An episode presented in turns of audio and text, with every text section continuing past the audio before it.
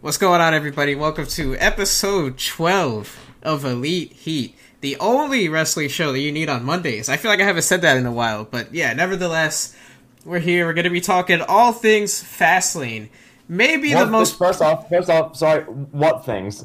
Like uh, this is this is going to be an, an like a big kind of theme in this podcast. So uh, for like a month now, we've had written down Bonafide Heat myself, Fastlane Super Show episode twelve. It's like been in the books for a while. But Kevin, as of right at this moment, literally a week away from Fastlane, we have two matches announced. So what are we going to talk about? I mean, over to you. Like, what, what do we do? What do we do? Yeah, we got two matches. We got the tag team, the women's tag team match that set Twitter afire. Everybody's just so pissed off of the audacity of WWE making a women's tag team match on pay per view on Peacock, pal. And then you have oh. Roman Reigns versus Daniel Bryan for the Universal Championship. This might be the most oh. pointless pay per view in the history of, of pay per views, and I use the term pay per views very lightly. This is basically a Peacock special. This is not a pay per view. Like, there's not any. This is exclusive in the United States, exclusively on Peacock. I don't think anyone on the other side of the world, I don't think people where you are, people in the UK, people in India, I don't think anybody's shelling out hardcore money to, to watch this show. They're, they're going to subscribe to the network or they're going to make a fake email. They're going to get a free network subscription. I'm not saying to do that. I'm not saying use fake email accounts. I, I should back up. I, I don't endorse that. But, you know, it, things happen. Things happen in the world. I can't control what other people do. So if you're listening, if you're listening to this, put your credit card in, pay that nine ninety nine. Damn it for the WWE Network. Okay. Kevin, let's just say I think the, the website Watch Wrestling is going to be getting a bit of traffic in six days from now when Fastlane takes place. That's all I'm going to say because the fact of the matter is, you mentioned it right there. Fastlane, like like this show, I'm hesitant to even call it that because it's literally like what is it? It's not a pay per view because WWE is ab- been abundantly clear in the last seven years now since the WWE Network model came out in 2014. it's been abundantly clear that these aren't pay per views anymore. Pay per views, as we knew them and as they were made famous, would be a four to six to eight week, even like a four month build back in like the 80s and the 90s. It'd be a big build. There'd be this, you know, big pay per view. You'd pay your 30, 40, 50, upwards of $70 for like WrestleMania. And you get this overwhelmingly amazing wrestling extravaganza sports entertainment experience. And then you fast forward to nowadays, Kevin, and we've got WWE on Peacock model. Like, like what even? You know? I know what it, uh, what even is this? But we're we're gonna talk about we're gonna bury Fastlane. But first, Oh yeah. I want to Oh, be yeah. topical, and we quite frankly we do need content for this week's show because we can't spend an hour talking about Fastlane. I, I want to talk about AEW and I want to talk about NXT. But what I really want to talk about is the AEW versus the YouTube community rivalry. And Oh. Gosh, like there's there's a YouTuber out there called Girl on Cinema. I don't really know too much about her. You know more than I do. But Yeah. what what fascinates me is she put out a tweet basically calling out Tony Khan and AEW saying like, "Oh, you you know you, you took down my my channel, whatever. You got my videos demonetized, whatever it was Yeah, that yeah, happened." got- so, so she tweeted, "Here at AEW, take my ad revenue. You obviously need it more than I do." With a little like angel emoji. But mark my words, this means war. At Tony Khan. So she has pictures of the YouTube copyright claim like emails you get, which are like, "Oh, hi, go on cinema." After a manual review, a copyright owner has claimed some material in your video. So I'll let you go on with this one, Kevin. Yeah, I just I want to say I cannot believe that the billionaire owner of AEW responded to this YouTuber. Like like bro, I have to ask this question. How important is the 20 cents that Girl on Cinema made from the video? How important is that to you, Tony Khan? Like for fuck's sake. Also, I think one thing that's going to be important for this to kind of break the fourth wall here for people who don't do YouTube, aren't in the YouTube partner program. The, money you're making from YouTube, especially at Go on Cinema or myself or like your like Kevin, your kind of channel point. Th- th- This there's no way the, the Go on Cinema is making more than oh, I'll, I'll throw a number out there from like this uh, this video that got claimed, the Jericho and MJF press conference featuring the Young Bucks. That video would be getting probably fifteen dollars. Like that's a gen, genuine, realistic number. because that's how generally how much kind of money you're making from a video that gets that many kind of thousand views. So for that much money, Tony Khan, he has a valid point, which this is something I want to say. Tony Khan responded to this basically saying that you know, uh, he's sorry that you know the content he pays you know millions and millions of dollars a year to produce can't be used by other people to capitalize off him, which he's not wrong in that regard. But to the point you made, and I'll let you go on in a moment with this one, he's the billionaire owner. He owns like the Jaguars and all Fulham, all these businesses, and he's going out on Twitter uh, with random YouTubers, you know, replying and you know causing drama on Twitter. Like, imagine Vince McMahon doing this, Kevin. Like, honestly. Bro, this is the same guy having negotiations with Jalen Ramsey when Jalen Ramsey was making a scene trying to get off the Jaguars. Like, this is the same dude that. Like, this dude. oh, God. It, just goes to show that. I'm trying to be very careful with how I say things, so I don't want to get people mad at me. So, how do I how do I word this? This is the role model. This is the role model. He is why he. This is like the guy that AEW fans and people who are on Twitter constantly look up to. This is like their this is like the holy grail of wrestling, Tony Khan. He's the guy, he's he brought he brought together this like this talent, this mid these mid carders and they're going up against WWE and they're like the the good guys, right? And he's the face of yeah. that. He's I don't even know what's like he's like um he's like Captain America to these people. So when you yeah. have Captain America out there tweeting at a YouTuber it just it does it's not a good look. Then you get it, it just it, spreads more sensitivity. It's not a good look, bro. Yeah, it, it bleeds through the organization, and then it bleeds through the fans, and the fans more often than not are way more hardcore and crazy about the organization than the people who are working in it. So as a result, the fans become more toxic as a result of this kind of stuff. That's like a general, almost objective assessment by, based on looking at wrestling Twitter for months and months And one thing I want to mention with this as well. So Tony Khan, this is another example. This was like a day after, tweeted less than one week to the St. Patrick's Day Slam next week on Wednesday, 3 uh, 317. So he's got the stacked match card, the um, St. Patrick's Day Slam, whatever. Uh, some random account, WWE AW News, tweets, don't hype up another show and not deliver like you did with Revolution. Just book a great show and not get our hopes up for something to just not deliver again. And then Tony Khan responds to this nobody going, you know, um, asterisk, our hopes. Like, oh, what? God. Like, can you picture Vince McMahon going on Twitter, responding to these random accounts? Like, this WWE AW news account has 127 followers. You can picture Vince McMahon. Like, I don't like to do this comparison between owners, but this is really, it's, it, it's systematic of the companies themselves. WWE at this point they're too big for this kind of petty like Twitter stuff. Whereas AEW, you've got the owner doing this, and that bleeds through the organization. To you know, as you were saying before, Kevin. It's not a good look. He's being a role model for these people. He's showing them like, look, I'm a billionaire. I care about like I'm a wrestling fan just like you. I'm a wrestling mark just like you. Because he basically made himself look like a mark, and and you know, I mean, it's we're two fans using the term mark, but I mean, it is what it is. He's a fan too. He's not a wrestler. I, you know, you say Vince McMahon, but I couldn't even picture Shane McMahon or Stephanie McMahon or Triple H. Like, oh, ah, look at this, Steph. I'm gonna reply to this jobber on Twitter. This guy with ten followers. Like, I, I couldn't even see that. And so it's not just a Vince thing.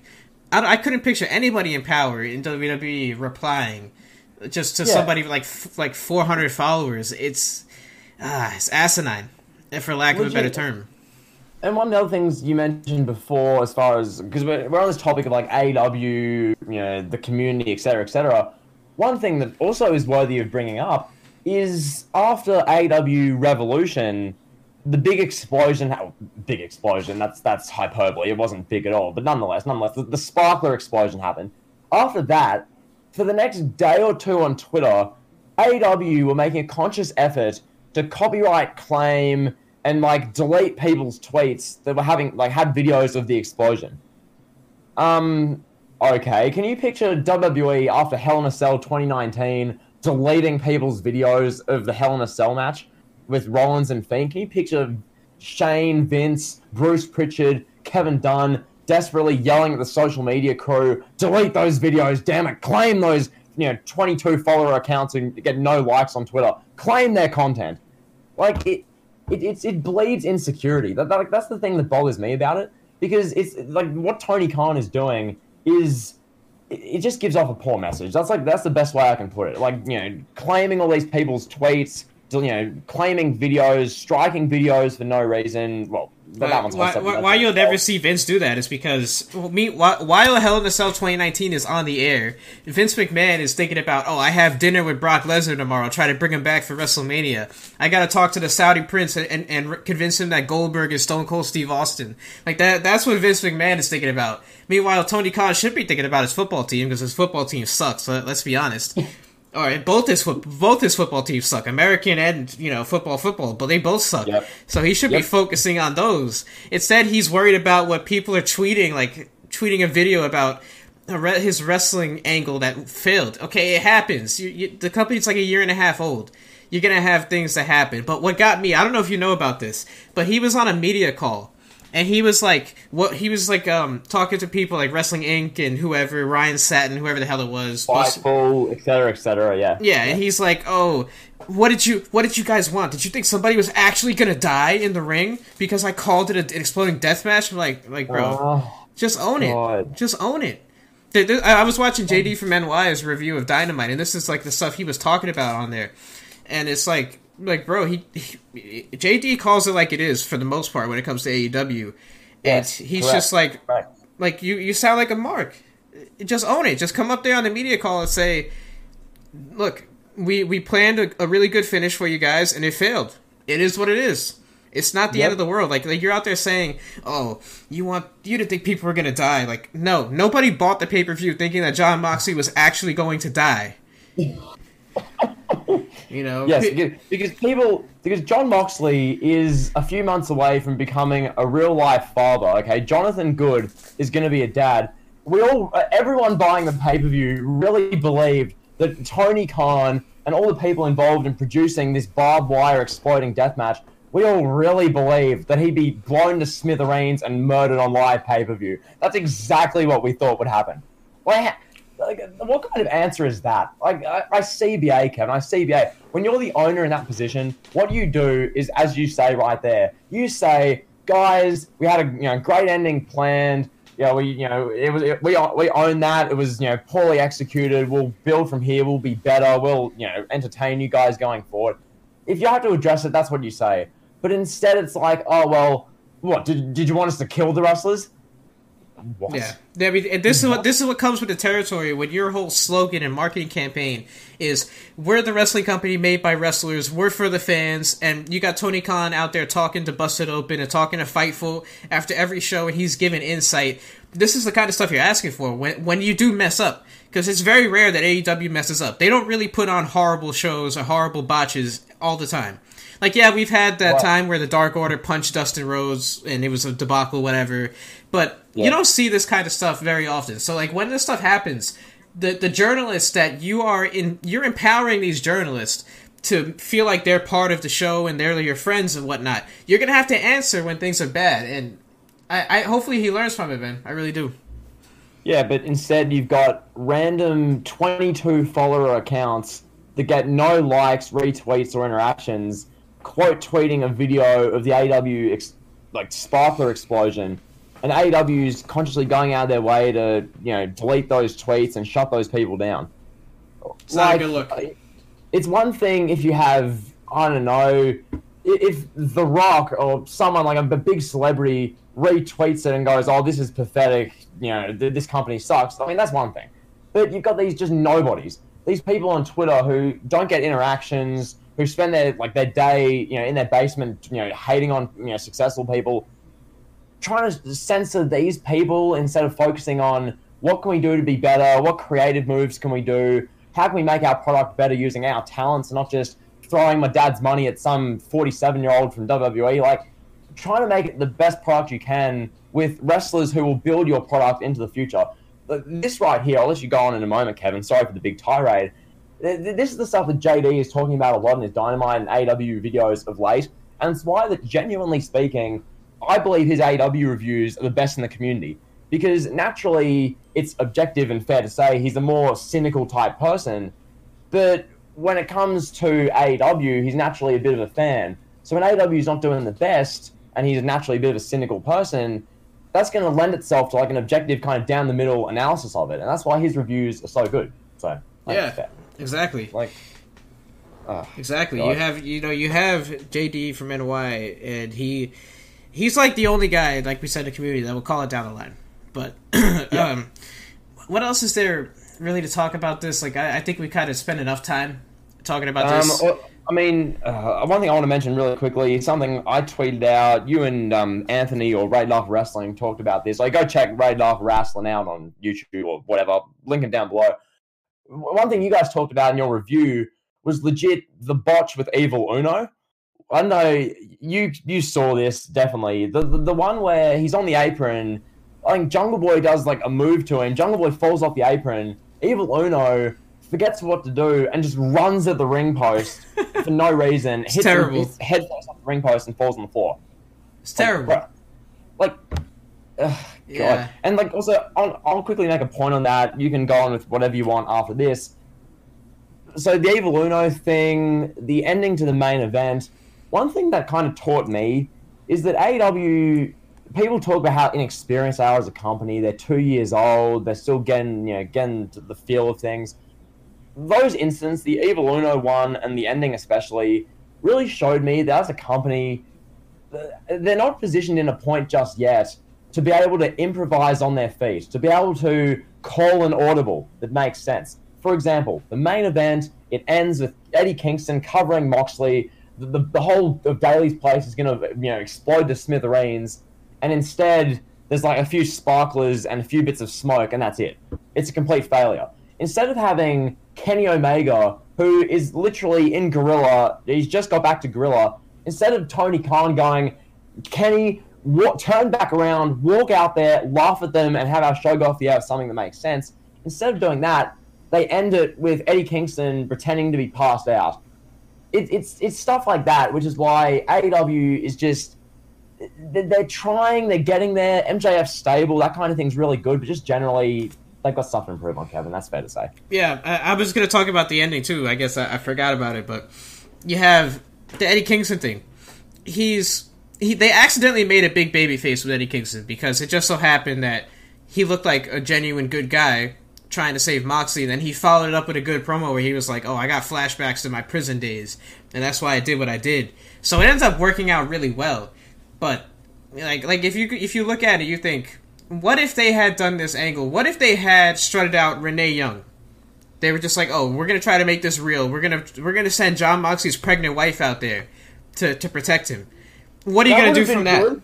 That would have been good. Yeah, Ugh. It, No, it, it oh, would have been no, no. good, but how do you follow it up? You're gonna have Renee Young on TV now every every week crying like, "Oh, I can't believe Tony Khan tried to kill my, my husband." Then you're gonna turn Tony Khan heel, and it, it's it wouldn't look good. Like it, they they got really lucky that Eddie Kingston was the guy, and it just happened to, to work out. And like they should have been able to call an audible because if that happened in WWE, you would have had Vince McMahon and Bruce Pritchard. They would have been having a, an aneurysm, screaming at the referee like, "Get them out of there! Get like just get them out of there!" We're like do a shot to the crowd, cut to the crowd, cut to the wrestlers at ringside. Like we can't have the show go off the air with this embarrassing finish. And some like you've got all these wrestlers out there, like you said, Kenny Omega is literally an EVP. He's going back to Gorilla. He's probably he like what what Kenny Omega probably did. He walked to the back. He's talking to the Young Bucks, and the Young Bucks like, "Oh, dude, that spot you did with the barbed wire, that was awesome, dude." And they're like, they're not even paying attention to the ending. Meanwhile, you've got Cody and Tony Khan just like they're probably attentively watching the the monitor, and they're probably like having an aneurysm, but they're not doing anything about it. I, I could just imagine what a mess that was backstage. legit like I, I I know I just said it, but I've got to reiterate this. I I don't understand. I get heated at the moment. You don't always ma- make the quote unquote correct decisions. I understand that the ending was botched and the explosion wasn't as good as or big as pretty much anyone expected, and the whole thing was kind of executed poorly. But all you need to Omega is riding Gorilla. He's the EVP, the world champion. What, what do you think he did when he got behind the curtain to go into Gorilla?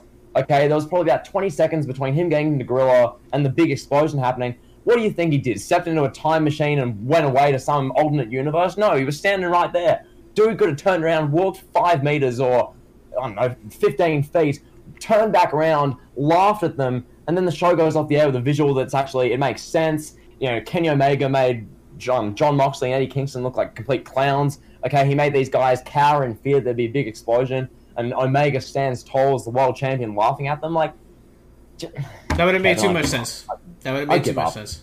Uh, yeah. Oh, that would have well, made, too much sense. But yeah. I, I want to pivot now back to, to Dynamite and NXT for just yeah, a few minutes. So you have this past Dynamite. I thought AEW, like you said, with MJF stable and amongst other things, I thought they really followed it up well. What, what are your overall thoughts, though, on, on I want to focus on Christian, the new AEW signee, the big mystery signee. What's your overall thoughts on him coming in and challenging Kenny Omega off rip?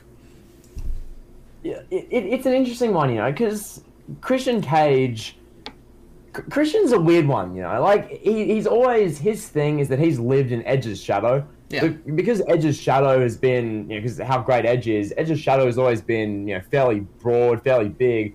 Christian's built a damn good career for himself. So when Christian comes in as a 47 year old AEW, uh, that's cool. It genuinely is. Like I think people who are trashing the moment of him coming in at Re- um, Revolution I, I don't like that. Granted, AW built that up as though it would be Brock or like Cena. The way they're like, oh, it's a big star coming, and the fans drummed up the interest. In that regard, the actual moment at Revolution was a bit like, eh, it's okay. Christian's cool, but the moment's meh. But as you asked there, that Christian, the 47 year old ex WWE wrestler who lived in Edge's shadow, him going after Kenny Omega I thought they would have done Eddie Kingston versus Kenny Omega. Is is that far fetched, Kevin? Would that not have made too much sense? That would have made too much sense to have Eddie Kingston, the guy who just made a big baby face, come out there and sacrifice his life for Jon Moxley. You would think that he would do anything to get his hands on Kenny Omega, but you know, yeah, because wouldn't wouldn't the storyline be Eddie Kingston being embarrassed as a babyface? Because Omega, with the ending of Revolution, made him look like an absolute clown, an absolute buffoon uh, but but no. Instead, Christians challenging Omega already. Um, okay, what could they be doing? I mean, it's kind of cliched. Most people probably wouldn't love this, but hell, what's Cody Rhodes doing? Just to do a Christian Cody Rhodes storyline. Cody Rhodes feuds with everyone who comes into AW at this point, so you might as well do that. Give Christian something that's not just oh he's feuding feuding with Omega now. Yeah. Why? Yeah. Like is it literally what it feels like. I'll let you go in a moment, Kevin. Sorry to keep doing these long tirades, but one of the things it feels like, and JD mentioned this in his Dynamite review, it feels like Tony Khan is you know the billionaire. He's got all the money, all the resources available. He's got this whole big collection of toys in the wrestling you know fandom. He goes, "Oh, I'm gonna I'm gonna buy the Christian toy now." Grabs the Christian. He has his Kenny Omega to- like toy, and he just starts playing with them because that's what he feels like doing. He's got this oh big toy box of wrestlers. He's buying Paul White. He's buying Christian. He's buying Shaquille O'Neal, Sting, just all these like big names, and just making them you know wrestle each other. And it's like, well, where's the long term story? What, what, why should we care? Does that make sense? Like, yeah, hundred percent. Yeah, I mean, uh, yeah. Christian. I'll say this about Christian. Vince yeah. McMahon doesn't like him. It's it's widely known. It's widely documented. Vince like not he doesn't hate him as a person, but Vince doesn't believe in Christian as a singles performer as a big star. We've all heard the story that Vince wanted to put a black dot over Christian's face because he thinks that he has a face that is made for radio. He, so he he's not big on Christian, the character, the, the TV star.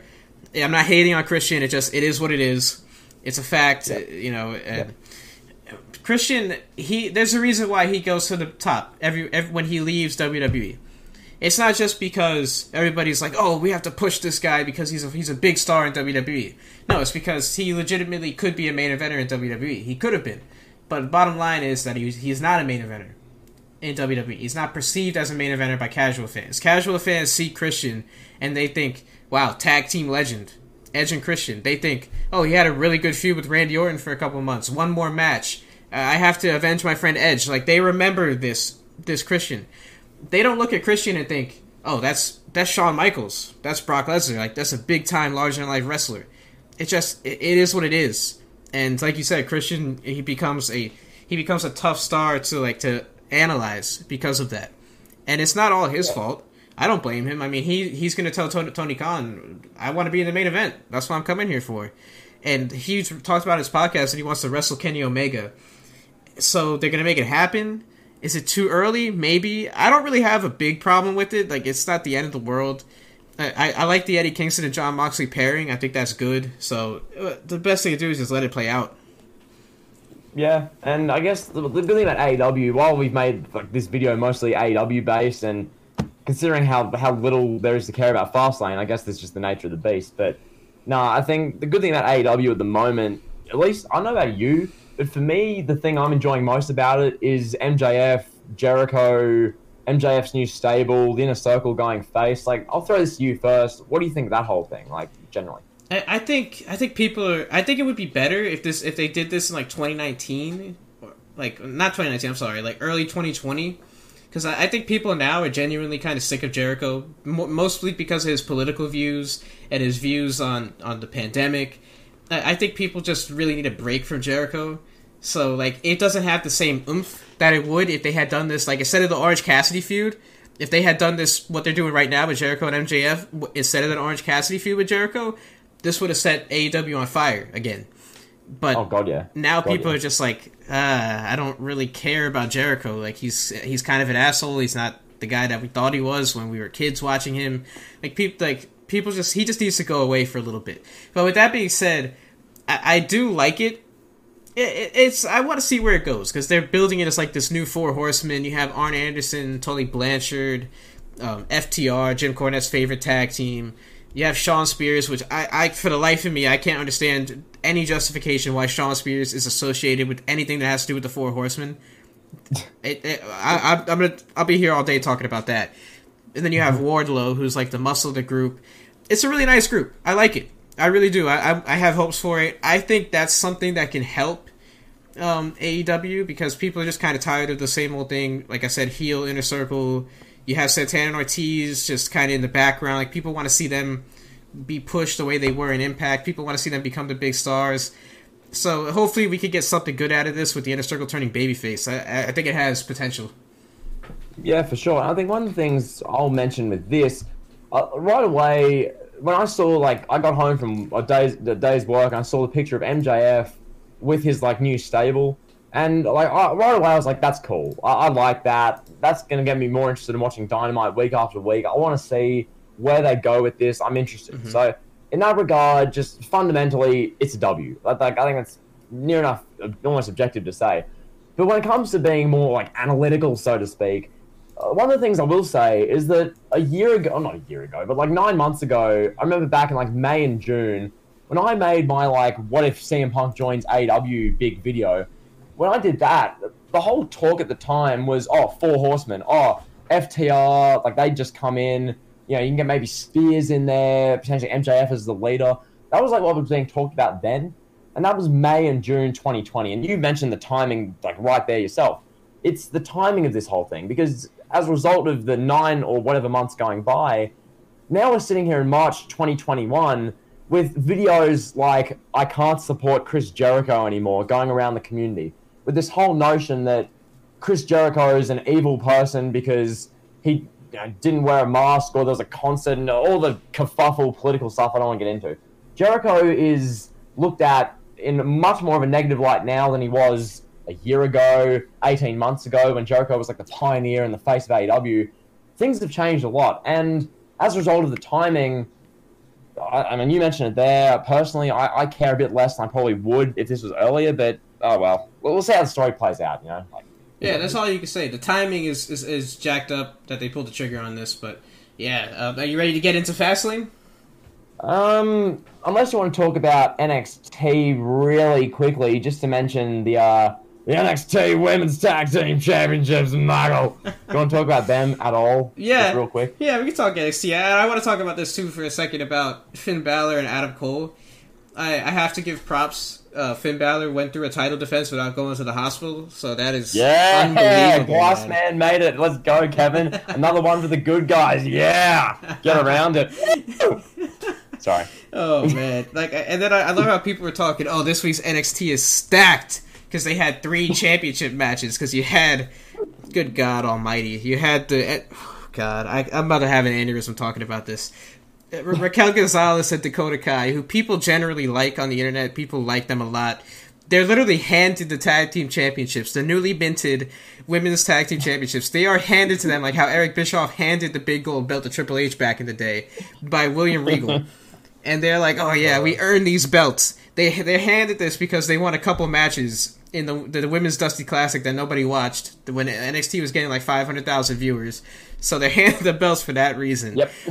and then you, and then they lose the titles like what like within 57 minutes apart of them being handed the belts they lose the title to ember moon and shotzi blackheart this random thrown together put together tag team of two wrestlers that are going nowhere really they, like let's just be honest i know you if you're if you're an nxt fan i know you love them i get it i'm not saying that ember moon and shotzi blackheart aren't talented but they're, they're not going anywhere it's just it is what it is now the, the the nxt women's titles they literally made it to a joke 57 minutes after they're introduced to the audience it's unbelievable, bro. Oh my god! It, it's like women's tag titles. Just at this point, tag titles in WWE, it's it's just not worth even bothering. Like I, like it's the tag team divisions should be good. They should be fun. It should be taking two wrestlers who are either stars, pairing them together, giving them a gimmick, you know, a storyline, an angle, like I did with the Fiend and Jeff Hardy in my WWE Takeover or doing something like I don't know, Sami Zayn and Ali, you know, putting them together, making them a woke SJW like liberal team, like doing something fun, having tag teams be cool, and in turn the tag team titles feel good, relevant, exciting, etc. But what NXT's done is the same thing that WWE did at the beginning of 2019. They've gone, oh, well, we have a few too many women to be contenders for the you know, main title what are we going to do? We'll hit the panic button, the big red panic button, and out pops the NXT Women's Tag Team titles right on cue. So, as you said, you know, as you beautifully described for uh, all our late hate listeners, Kevin, we've had two champions within 57 minutes of them the belts debuting. Okay, interesting. Um, so that's where we're at now. Where these belts will be in 6, 9, 12, 24 months, Lord knows. We've seen where the, the main roster women's tag titles are. They're in. They might as well be in some piss down some gutter in the Mediterranean. Like they're just irrelevant, awful belts. So I guess Kevin, we'll see where the NXT women's ones go. Am I going to be freaking out over this these stacked NXT match cards featuring NXT women's tag title matches? I'm not. Maybe some of you guys listening to this are genuinely just marking out over the thought of seeing Ember Moon and Shotzi Blackheart versus Kayden Carter and uh, Xia Li. I don't even know. Like maybe some of you are freaking out over that. If you are, amazing for you. I'm genuinely happy. But at the end of the day, I just don't give a damn. So. Yeah, is that about it for the women's tag titles? Can we move on to Fastlane now, Kevin? yeah, I'm so, I'm so, excited to move on to Fastlane, Maggle. Yeah, Maggle. oh god. I love Fastlane, Maggle. Me and oh, Ron oh, Simmons used to drive in the fast lane. Ha ha. Oh, Ron Simmons and I lived in the fast lane for 25 years, Michael. We set up all those roads in Memphis, Michael. Oh well, John. Um, John, walk me through what Fastlane is. What does Fastlane mean to you, John? Oh, Fastlane is is the road you take to the nightclub in Memphis, Michael, where you play cards and you get drunk off your face, Michael. Oh, Nago, I love it. oh god! All right, Jesus. all right. With that being said, thank thank you JBL and Michael Cole for making an appearance. Uh, man, boy, boy, oh boy, do we have something coming for you guys involving JBL and Michael Cole that you're gonna love. Oh, oh man, you probably already yeah. heard it. Chances are you probably already seen that video. But yeah, so we have two matches for this year's Fastlane do you want to talk about this year's Fastlane, or do you want to talk about the great memories that Fastlane has created us created for us over the years? Because you know we make movies, damn it, we make memories, we put smiles on kids' faces. WWF, WWA, pal. well, we put smiles on faces, damn it. World Wrestling Federation Entertainment. Damn it, Bruce. Damn it, Bruce. Get out of here, pal. Um, yeah, uh, where to begin? Um, Fastlane, look, one of the things of the super shows, if you're a regular listener of the uh, Elite Heat podcast on uh, on YouTube or Anchor or wherever we are, if you're a regular listener, you'll know that for the super shows, so the Rumble, we've done the Chamber, now Fastlane, usually what we do is go through memories from the pay per view. What moments do we remember? What moments stick out above all the rest? Oh, can I tell you my And- favorite? Can I tell you my favorite Yeah. Fastlane moment? But the fa- my favorite Fastlane moment was when Goldberg, the icon, the wrestling legend, uh, absolute, you know, top draw. The dude is uh, he's he's drawn over hundred million views on WWE's YouTube channel that Stephanie McMahon paid for. He squat.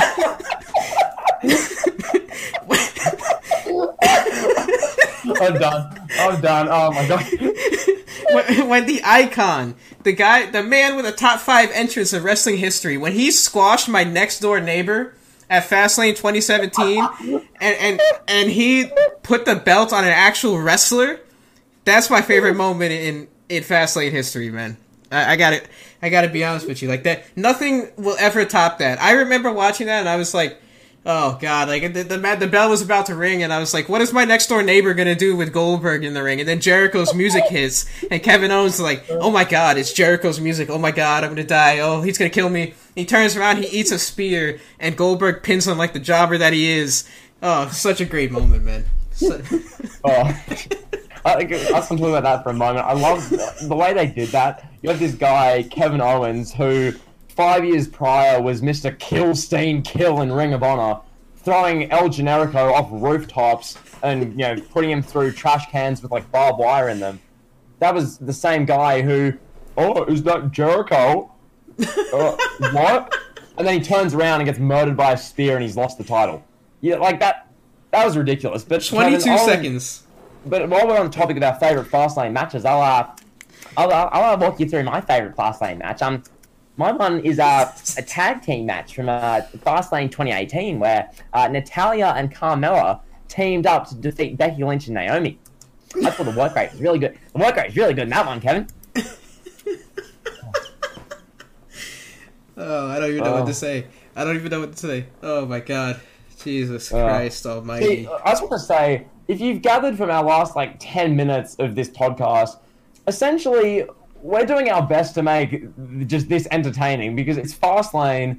It might as well be a house show on the network. It like straight Yeah. up. I mean, at the main event, there's some stakes to it, which I guess we'll talk about that now because it coincides with the like the main match everyone thinks of when you think Fastlane, Reigns Bryan 2015. Kevin, I'll throw this question to you first. I'll let you answer this off the top. Roman Reigns, Daniel Bryan, winner faces Edge for the Universal title at WrestleMania. Walk, walk me through your thoughts on this match, Kevin. Walk me through what this match makes you feel. Oh man, this match, you know, it. I gotta put my my thinking cap on here for a second. I really want to see Daniel Bryan versus Edge because Daniel Bryan he clocked into work every day for the last three years and he really deserves it. So that's why Daniel Bryan and Edge should main event WrestleMania over Roman Reigns versus Edge because you know Daniel Bryan showed up looking like a barista every single week, and that, that it needs to happen because he's Bryan. Damn it! But you know, but seriously though, you have you have this again. It's like the more things change, the more they say the same. We have this the same, literally the same exact story, except this time around, Roman Reigns is the champion instead of the challenger. Brock Lesnar was the champion six years ago, and they were fighting to see who would get the honor to get squashed by the Beast. This year, now they're fighting for the honor and privilege to face Edge, and I'm like, bro, why? Like, why did you even bring Edge back? If, if this is what you're gonna do with him, like, why did Edge win the Royal Rumble?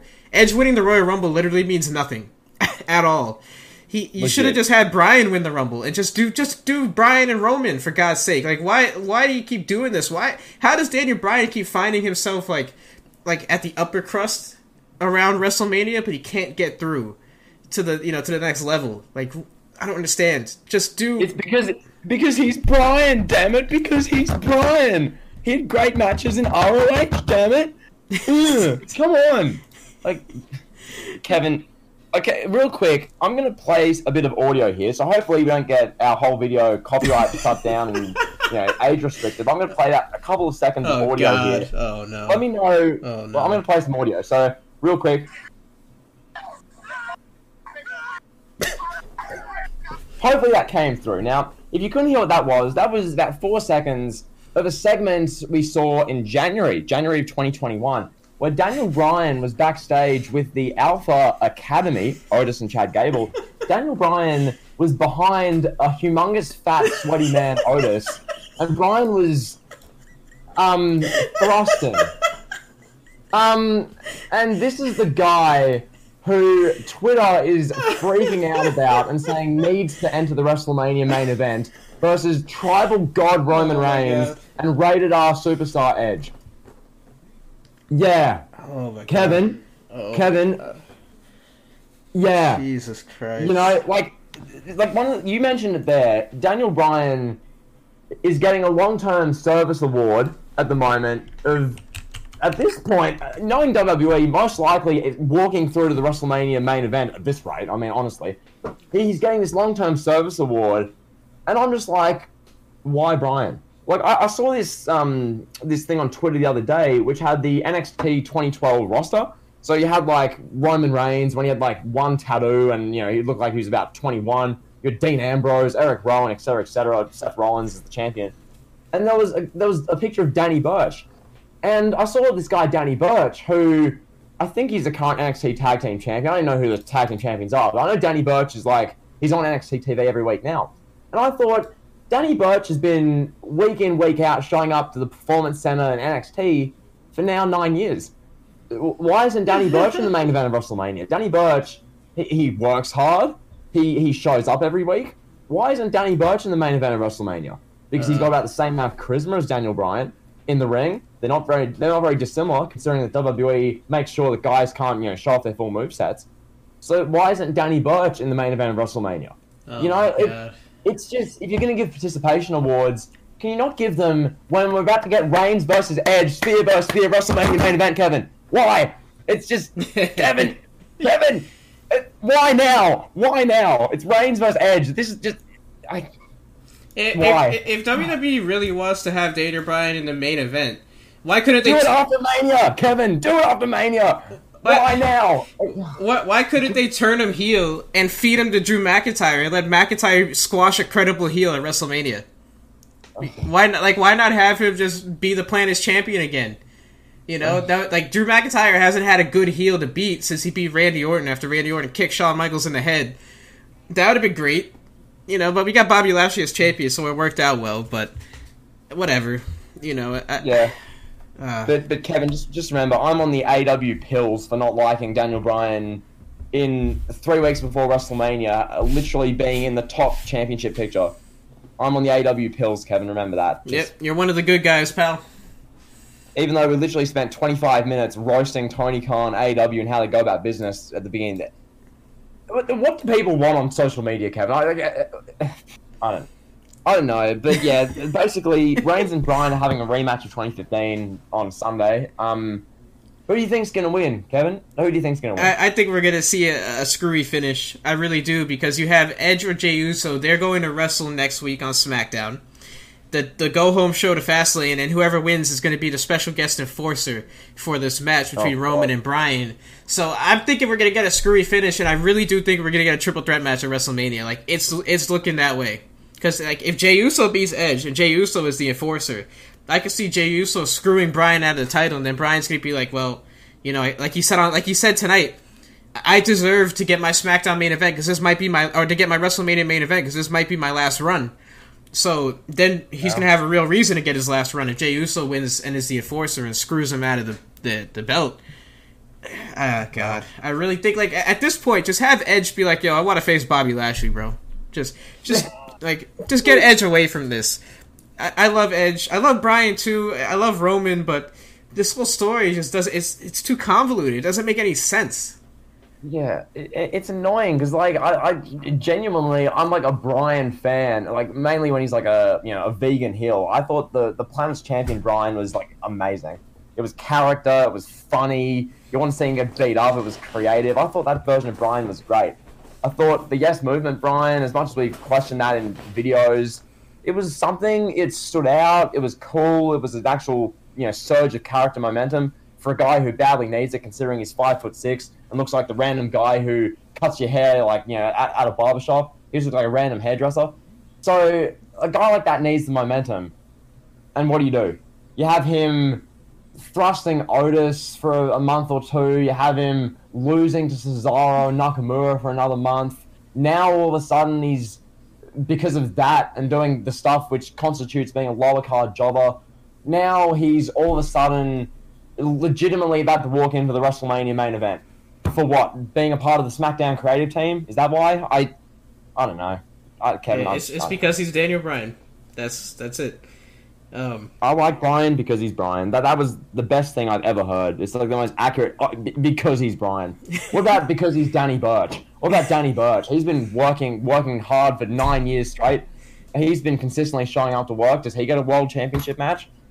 You just yeah. I don't know. And, and pe- I mean, people want to see Daniel. People want to see Daniel Bryan in this position.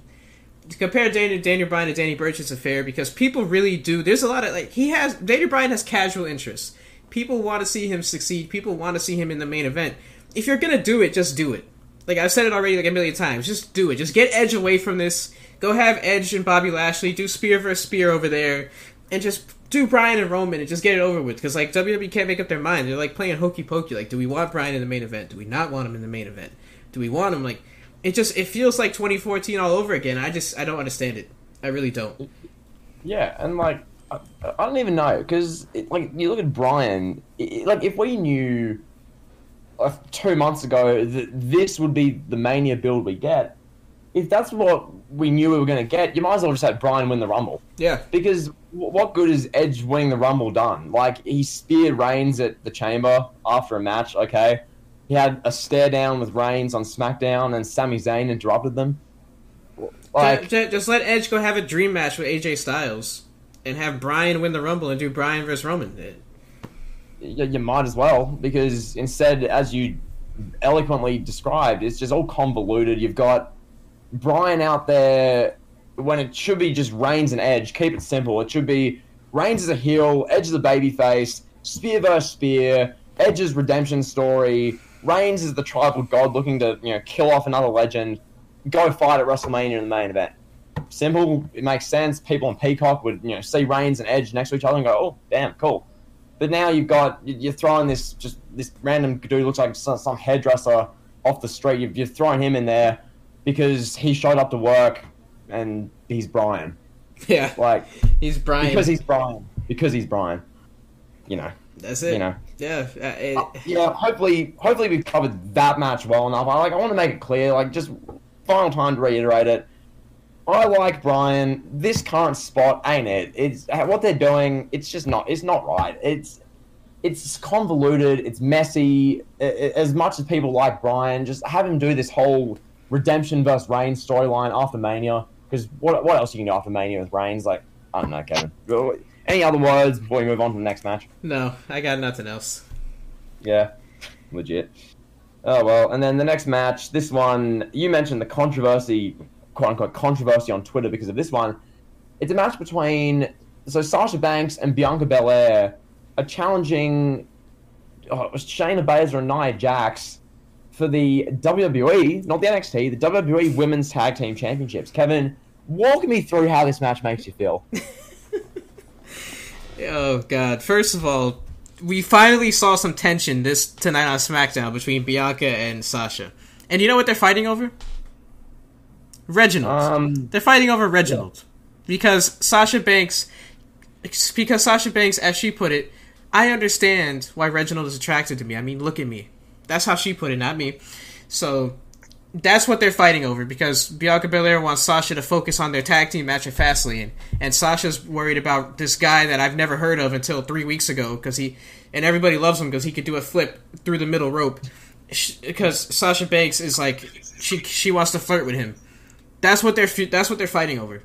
This guy, where, where did Reginald come from? First of all, and why is he important?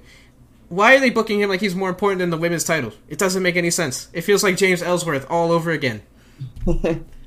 Legit, it, it, reminds me like Ellsworth. That's that's an even better example I was gonna give. It reminds me of like Punk versus Bryan from back in 2012, where it's just like this match that you know the whole internet wants to see. That it's built up by the internet. Oh my god, I can't see this match and you get to the actual storyline, and it's some weird, like in Bryan and Punk's case, it was this weird, like, love quadrangle storyline with Punk, Bryan, Kane, and AJ Lee. Yeah. It was just weird. And now you look at what they're doing now, and it, as you say, it's Sasha Banks fighting over Reginald because Sasha Banks is the, the boss or something, and Bianca Belair is just there, and then Carmella is God knows where she is.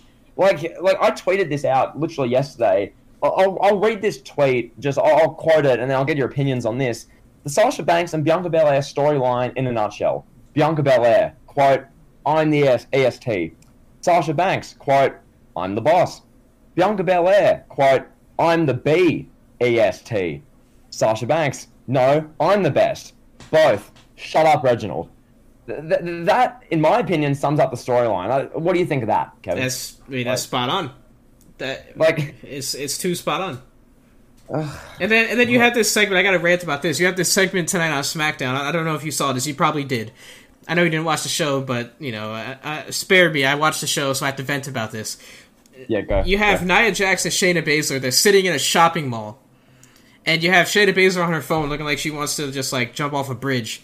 And then and then you have uh, Reginald is trying on suits, flirting with Nia Jax, and and he's simping over Nia Jax, and Nia Jax is like his sugar mama. She's like, "Oh, buy whatever you want, baby. You're my boo. You're my bae." You have Michael Cole screaming on commentary, "That's your bae. Reginald is your bae." I, oh, I was oh, my ears were bleeding, but what is this? You have you. This is all you come up with. You have these these three people. There's two girls and this guy.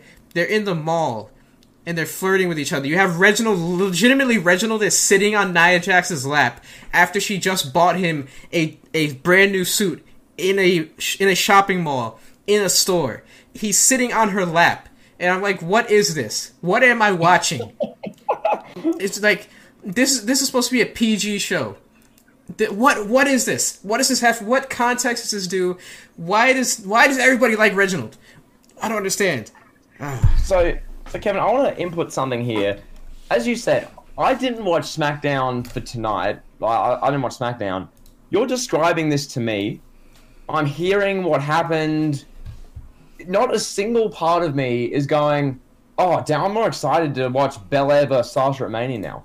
No, no, not one bone in my body went, oh, yes, let's go, Belair versus Sasha. You're not excited to see Reginald sit on Nia Jackson's lap while she throws money on him? I, I like I hear that and I go, who cares? Like, is like who who is that for? Is is that is like is the WWE's teenage girl audience supposed to watch that and go, yeah, I want I want to watch that for a living? Like, Like, yeah, I, I want to spoil some guy, some guy in my college class. Uh, yeah, that's what people, that's what, that's what women are thinking watching that. Yeah. That's exact. Yeah, that is that's long term storytelling, pal. That is long term storytelling. Just, also, just remember, Kevin. Just remember, anytime there's long term storytelling, that makes it good. Yes. anytime if there's a story if there's something that goes on for six months and you can tell behind the scenes they don't know what they're doing and no continuity forget that it's long-term storytelling therefore good therefore mm-hmm. shut your mouth Yeah, that that makes Randy Orton, Randy Orton puking up oil for four weeks straight. Really like riveting TV. Because it happened four weeks in a row. oh god um, oh you built a WWE superstar from the ground up look like Randy Orton Michael we love it Oh, he's got oil in his mouth, Maggle. He's ugly. oh Ron Simmons and I used to we used to throw that black blood around the club in Memphis Michael oh Bro. uh, I I, used to, I used to down those black blood margaritas in Memphis, Margo. I, I wish they would just put JBL on commentary for one freaking week. I'd love to hear JBL describe Reginald to the SmackDown audience on Fox. Oh, he sucks, Margo. Oh, there's no, there's no talent in this match, Margo. Like, Uh, I want Nia Jackson buy me a suit, Maggle. yeah, we need JBL back, but now to, to preview this match, it, it just doesn't matter. It, like, I, I'm not. Uh, shout out to our boy JT Dangerously. We, we, we just, Bonafide hate myself. I'll speak on behalf of you for a moment, Kevin. yeah, go ahead. it just doesn't. We don't care. It doesn't matter who wins out of Belair, Sasha, Jax, aka my hole, and Sasha ba- Baszler. it doesn't matter. Like no one's gonna look back like six months down the line and go, "Oh my god, that that that Fastlane women's tag title match really changed the landscape of WWE. That match, though, that match, oh my god, Fastlane was stacked. Fire emoji. Can, Like, can, no one. can, I, can I? I gotta interrupt you for a second. Can I go back to this to this shopping mall segment because I thought of a whole other rant I can go on. Go. So you Go. have Shayna Baszler. She's this forty-year-old woman. She's one of the four horsewomen of the M- of MMA. She went from this le- being a legitimate badass. She's a revered MMA fighter. Came up with Ronda Rousey, Jessamyn Duke. She beat people up for a freaking living. Now she's sitting in Vince McMahon's office. Fast forward 11 years, whatever. She's sitting in Vince McMahon's office, and Vince is telling her, Ah, pal, I want you to go shopping with Nia Jackson, and you're gonna go with Reginald, and you're gonna buy him suits, pal, and he's gonna look fly, pal. Like, what is she thinking when she's hearing Vince McMahon explain this to her? Where she, 10 years prior, she's sitting across from Dana White, the most powerful man in MMA, and Dana White's like, yeah, I want you to break this girl's neck on pay per view. I'm gonna give you a million dollars. Now she's listening to Vince. Oh, you gotta get Reginald a suit, pal. Like, this is an MMA fighter. Like, I can't believe that. I, I can't imagine that this is what she imagined she would be doing in, in, in when she was like at the height of her MMA career. Oh, dude. Yeah, pretty much. Like she was legitimately, she was legitimately beating up and injuring most like tough men for like like over well over a decade, and now she's in malls with like Reginald. Uh, Like what? Yeah. So what is going that's, on? That's legitimately speaking, that's the build to Fastlane. We have a segment in a mall. We've got convoluted SmackDown main event angles where Bryan is wrestling against Reigns and Edge because Bryan's wrestled and lost a few matches in the SmackDown mid card for a couple months. Um, and yeah, Peacock model. That's yeah. That's it. Okay, all right, all right. I guess we should talk about this too. This is going to be the show that, that we see the Fiend return because they've been waiting for the Fiend's return to, to, to do it on Peacock, so they could get the most eyeballs possible on the Fiend. like th- this show literally is just like it serves no purpose. It, it's just to it's just to have a bonus so Vince McMahon could be like, look, look, Peacock, this is what we bring to you, pal. WWE pal. We're the Disney of wrestling, pal. Oh god! And you have this Oh, meaningless show just so you can get the end. The end of the show will just be the Fiend attacking Randy Orton, and we'll get a close up of the Fiend's face. Like that's, you know, this is basically what it'll be. You just know that stuff's coming as well. Like it, it's either going to be that, or what the ending will be. Probably, it's like yeah, it's literally either going to be like the Fiend returning is like the big oh my god, who saw this coming, or it'll legit be Reigns and Bryan having like a no finish, and Edge standing tall over them to close the show, or it'll legit be Bryan standing on the top rope doing a yes chant, pointing the WrestleMania sign. That that'll be what the ending will be. It's one of those three. If it's the last one, uh, I'll just be disappointed. But you know, is what it is. My opinion doesn't really matter because you know, is what it is. He's So, Bryan. I think that's all we have to cover. Unless you want to mention some more stuff, Kevin. Uh, yeah, I got nothing else. Do you want to talk about the the glory days of Fastlane? Thank you for listening to Late Heat episode 12. Hopefully you've uh, enjoyed the uh, podcast. It's been a good bit of fun. We've blasted really, really most things today. We've, we've made jokes about JBL vomiting black blood in a Memphis nightclub and going with Ron Simmons. We've had some fun. So, uh, yeah, any final words before we get out of here? Oh, I love how you did that. Oh my god, that's too good. I got nothing, bro. I got nothing. I don't. I don't even know. I'm so drained. That just doing this for an hour drained me. There's literally nothing to talk about. Oh god. All right, that's it. I guess we're closing this here. So we'll Yeah, talk have, to you have a, have a great rest of your week, people. Hopefully you enjoyed the podcast. Back next Monday. We'll figure out what we're doing. We don't quite know yet. Probably something fun because you guys enjoyed the fun ones, like the high school or the real jobs. We'll figure out something. We'll do something topical.